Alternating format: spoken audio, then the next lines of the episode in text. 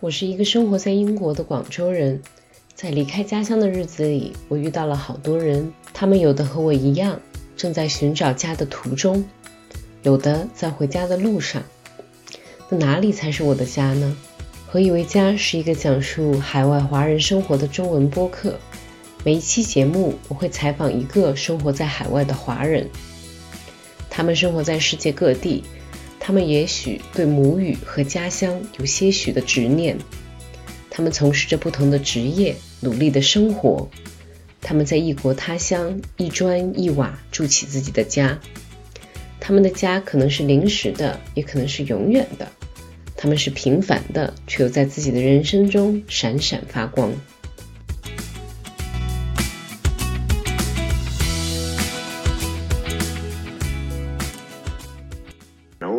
哎，这里晚上没有东西吃吗？晚上十点钟没有，我们该睡觉了。我就震惊了，我老妈，她来说这这什么破地儿，还不如深圳呢，深圳多舒服啊！是啊，我河南话说的可好可中了，这地方太无聊，我想回国。本期节目的嘉宾苏杭在丹麦生活了二十三年，但他觉得自己只能算是半个丹麦人，因为他吃不惯北欧的食物。不过他也因此精炼厨艺。现在已经能够轻松地驾驭各式中国菜。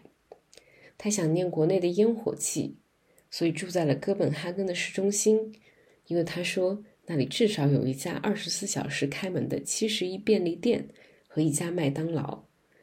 采访的最后，他跟我说，跟我聊天很开心，因为这是他两个星期以来第一次说中文。这期节目，我们就来听听苏杭一个丹麦邮递员的故事。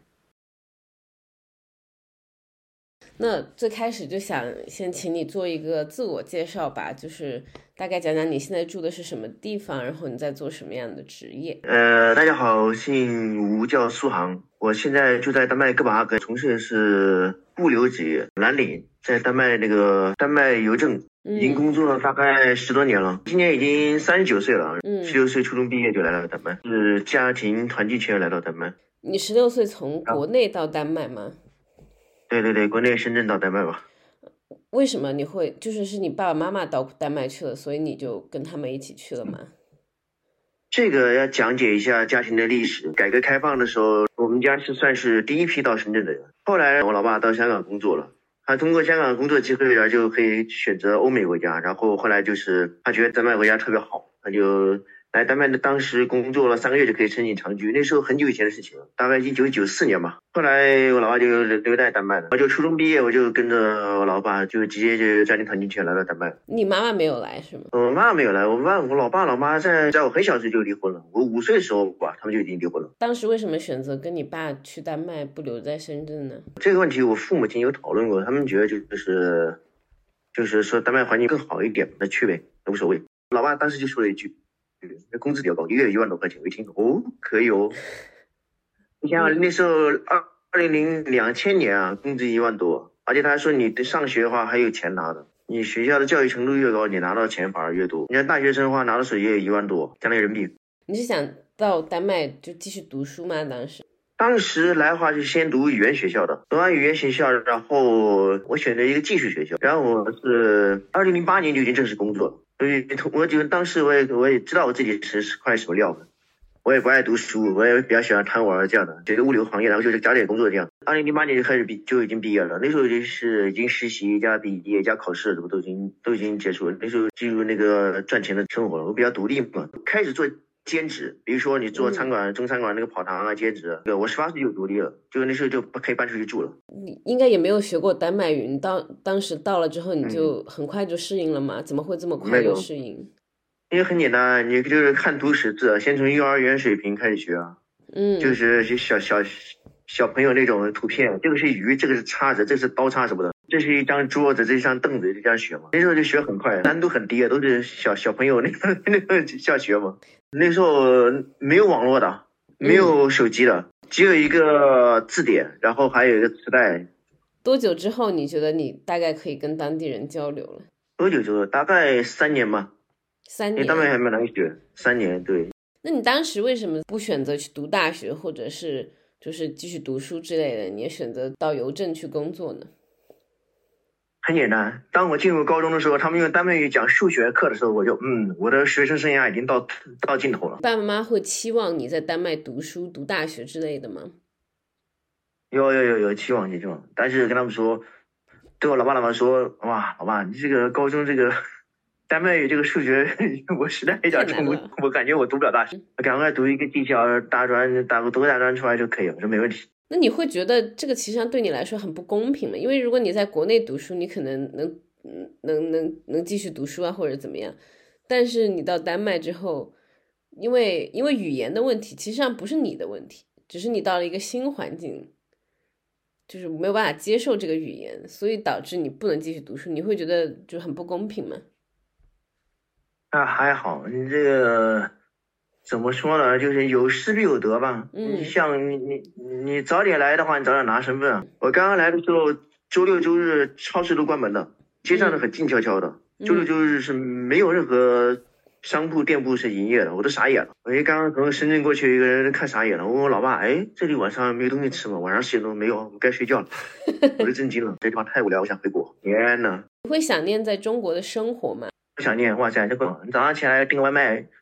半个小时以后，你就可以吃到你想吃的外卖。比如说豆腐脑，比如说那个牛肉牛牛肉饼，还有那个生煎包，再来一个肠粉。广东人这广东饮茶，我哋中意饮茶，对，哈搞啲烧麦，嗯，有嗰啲呃猪猪肝粥，是不是？艇仔粥那些，嗯，很很很丰富。我最喜欢吃什么叉烧包，还有那个那个什么菠萝包，嗯，不是还喝点茶，很开心。今年是你你到丹麦的第几年了？两千年来到丹麦，今年到丹麦的第二十三年吧。二十三年了，时间过蛮快的。因为这边的话就是节奏就一成不变，就养老生活嘛，嗯，就是类似于一个村庄这样的。因为它很多建筑物就百年不变，你到现在我巴士司机还是十年前那个巴士司机。就你都认识他了是吗？对啊，你像我介绍我的所有街道上这边所有的那个披萨店老板，什么单车店老板。什么咖啡店老板，我们都都很熟了。你觉得你现在是丹麦人了吗？呃，半个丹麦人，因为我的口味还是还是中国口味，我受不了那个生冷的食物。我自己一个人住的话，经常自己做饭吃。那这一般的家常菜我都没问题。北欧国家你也知道，那欧洲国家吧，本来吃就特别不好。你自己在家做饭应该还好吧？你做自己想。对呀，我觉得我我为什么会做饭，就是被逼的，我就是被逼的自己在做饭吃。你做饭做的好吗？啊，相当好。现在你在外面，你一个人吃，人均消费三百人民币吧，一个人最少。嗯。而且吃的还不一定好吃。你自己做饭的话，你花两百块钱可以吃的很。你跟街上的人都有联系，你都认识他们，你不觉得你跟他们的连接其实上挺紧密的了吗？不紧密，因为他这边比较注重私生活吧，就是我们见面打招呼很很热情，但是不会说是邀请你来我家住，我们继续聊天，不会这样。关起门来就是属于自己的世界吧。上班归上班，但是上下班以后是没有人会打扰你的。上班的话，你就就关系都特特别好，就同事特别开玩笑，特别棒。你的工作一天，你大概是要做些什么事情？我是负责包裹，我喜欢物流的这个职业，主要是。因为我家里是做外贸的，嗯，我就喜欢那个包裹啊放的特别整齐，因为我喜欢这个职业嘛，所以就我就当时我就选这个职业，就是可以干到老了。我的工作内容是，它是两个小时两个小时换班，每两个小时不同的工作内容，这样不会觉得无聊，不会感觉无聊。你不可能一整天就干同样的工作。然而有时候我还开叉车，这样我会慢慢慢慢接触一些比较复杂的一些机械操作，那就刚开始就不懂，你时间久的话，就是有人专门有人带你一整天，一整天都告诉你。我有时候我也经常带新人，我就你今天要干，什么带三四个新人，这是介绍，这是我们的这个区是干嘛的，然后这是到这个是给瑞典，这边是给丹麦的，嗯，然后这边是怎么怎么怎么弄，就告诉他一整天下来就比较讲解，就很轻松，都不用干活了，就是就看着他们干活。对对对，你就告诉他怎么做怎么做怎么做，你就一整天就。那你跟同事的关系好吗？你跟他们有成为朋友吗？非常好，非常好，嗯，经常开玩笑，你说 Hi China 不是 Hi African。对，就开玩笑。说实话，丹麦现在最大娱乐的就对我来说就是上班嘛。上班是娱乐。啊，上班很开心，因为每天都有很都有很多很搞笑的事情。我的同事有的甚至已经工作二十多年了，他说他六十五岁可以退休，当时养老金拿到手呢有个一万七左右，哇，那很多。那你人民币？那你也是想打算到养老金每个月一万七的时候就退休吗？啊。我的退休年龄没有那么早，我退休年龄我看一下六十九岁。我六十九岁，说实话能活到六十九岁，现在都不一定。可以的。你现在有拿到丹麦的国籍吗？我拿的丹麦国籍有十多年了吧，也有十八，也有十四年左右吧。当时纯属为了旅游去申请。比如说去英国的话，我直接刷脸就可以了，就欧盟通道直接刷个脸就可以过去了。嗯嗯，那你拿到国籍之后，你觉得回国方便吗？回中国？还挺方便的，你交个签证费，然后网上填写完以后，然后直接去取取你护照，人家护照直接就有签证，很方便。那还是挺方便，因为很多人他不想换护护照，他觉得比较麻烦，可能。那那是因为他们他国内有房产啊，牵扯到一个他们国内有财产。你像我出国比较早，我就没有这方面担忧，所以不需要考虑这方面问题。那你还会回去看你妈妈？有，我今年刚回去，基本上我是一年一回或者两年一回。哦，那你每次回国你有什么有什么感觉吗？你觉得是熟悉的、陌生的还是什么？很不习惯，你比如说交通堵塞、噪音污染，嗯，然后饮食不健康，不健体是一直都有。已经说了二十年了，每次回去都是拉肚子。哦，就你 都不适应是吗？嗯，没办法，因为丹麦吃的太健康了。你国内，你你哪怕是蔬菜，你洗洗了四五遍，我吃完以后还是拉肚子，我就很无语。吃的太健康了。但你你在丹麦也是吃中餐呀？中山最起码你本地材料没有说添加剂这些玩意儿啊。嗯。添加剂这个这个太太太恶心了。你看一个，我现在看什么东西，看后面添加剂有没有。我看添加剂二十多种添加剂，我头都头都大了，什么鬼？吃一个蛋糕有二十多种添加剂，那不敢吃了，没胃口。你你当时就是你每年每次回国的话，你是去深圳吗？还是你就回你老家？我的家族比较庞大，我的姑妈在北京，我的舅舅在成都，我的妈妈在深圳。这就是说，我的奶奶在河南，就是这四个城市我必须要去的。哦，就是你每次就会像走穴一样走一圈，是吧？就是转，对对对对，必须要转一圈，必须要转一圈。嗯，那你每次就比如你回国，你要就回多久啊？大概干这份工作的话，回国只能最多只能回六个周吧。六六周也很很很长了，也不短了。啊，这个来说有点太短了，我有点受不了。我还是挺怀念可以回国三个月的日子。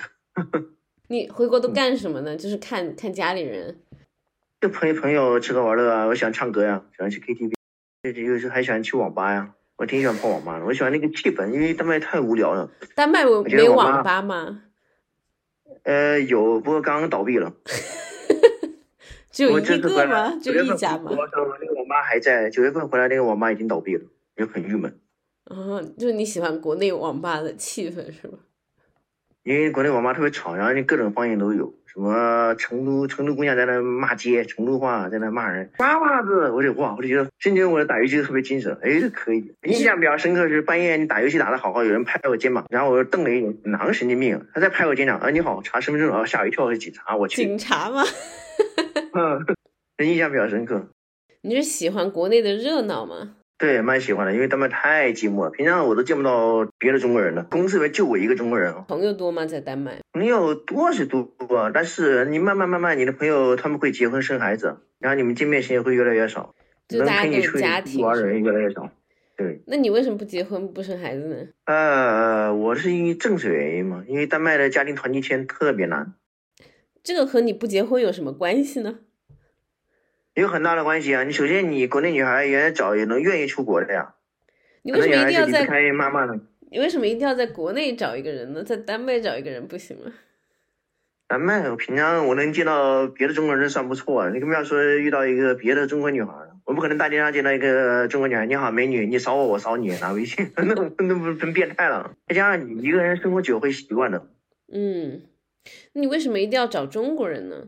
因为你很多那些梗，中国人能听得懂啊。你讲个笑话什么的，你成语什么的，你那中国人能听得懂。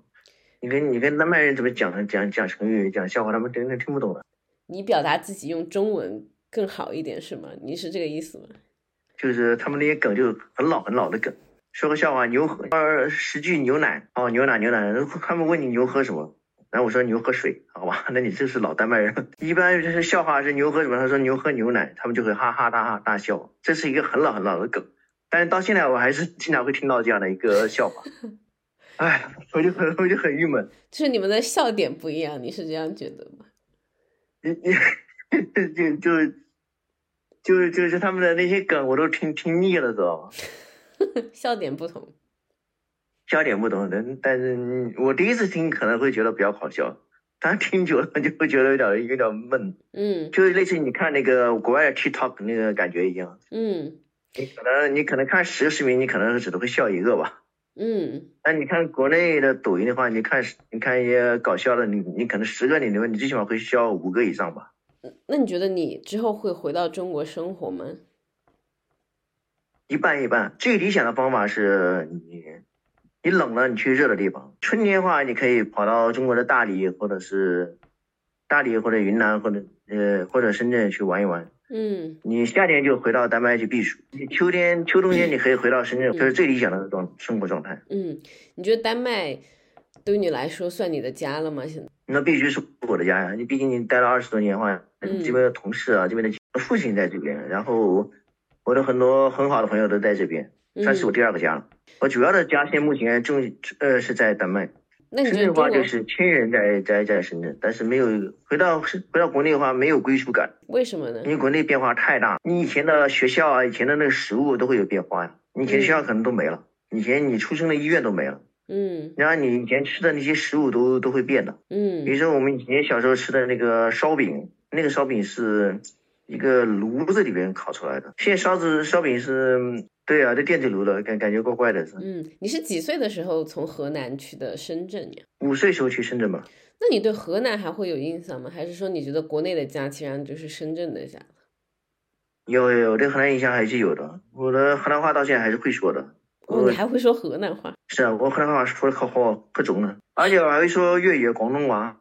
那你觉得深圳还是你你回国会去看的地方吗？还是说你在对国内的这个家已经你比较模糊了？你觉得中国是你的家，而不是说河南或者是深圳或者是很模糊，因为你嗯毕竟离开国内太太久了，没有归属感。也就是国内就唯一让我牵挂的就是亲人嘛，什么妈妈呀、舅舅啊、然后朋友啊，同学就就很久没见，蛮开心。但是你在长期生活住的话，你没有一点归属感，就格像跟格格不入，嗯什么因为你什么地方你格格不入？就是说你不会适应在国内打工的那个环境，打工的 打工受受到压榨，受到各种勾心斗角啊，那个环境啊。我目前工作的话是没有勾心斗角，就是说你你干我，你干你的，我干我的，啊，大家都大家都很开心。那你觉得做一个邮政局的工作人员，在丹麦也是受到尊敬的？各行各业在丹麦都受到尊尊敬。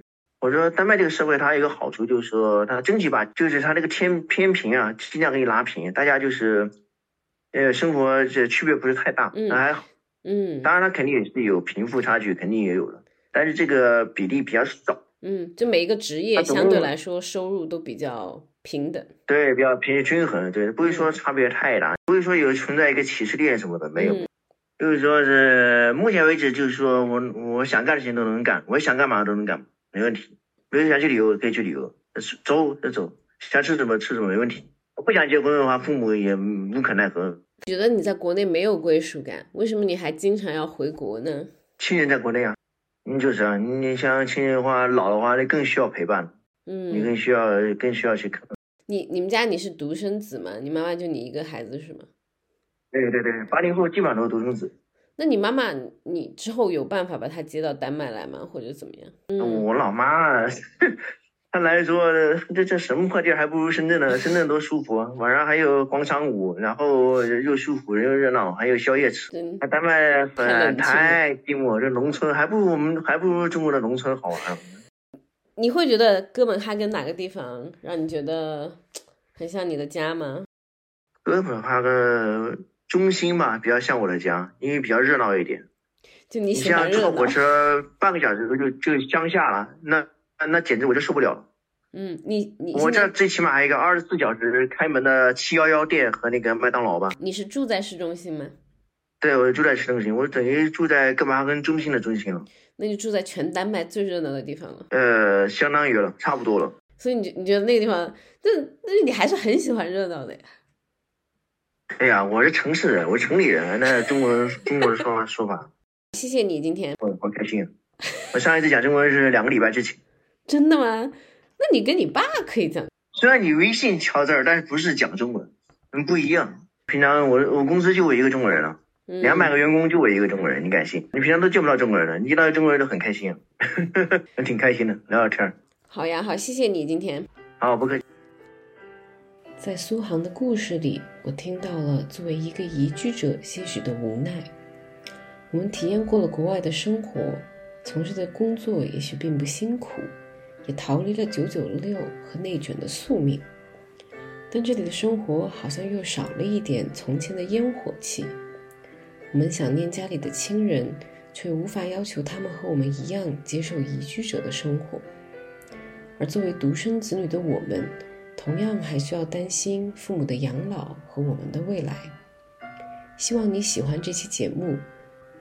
祝各位圣诞新年快乐！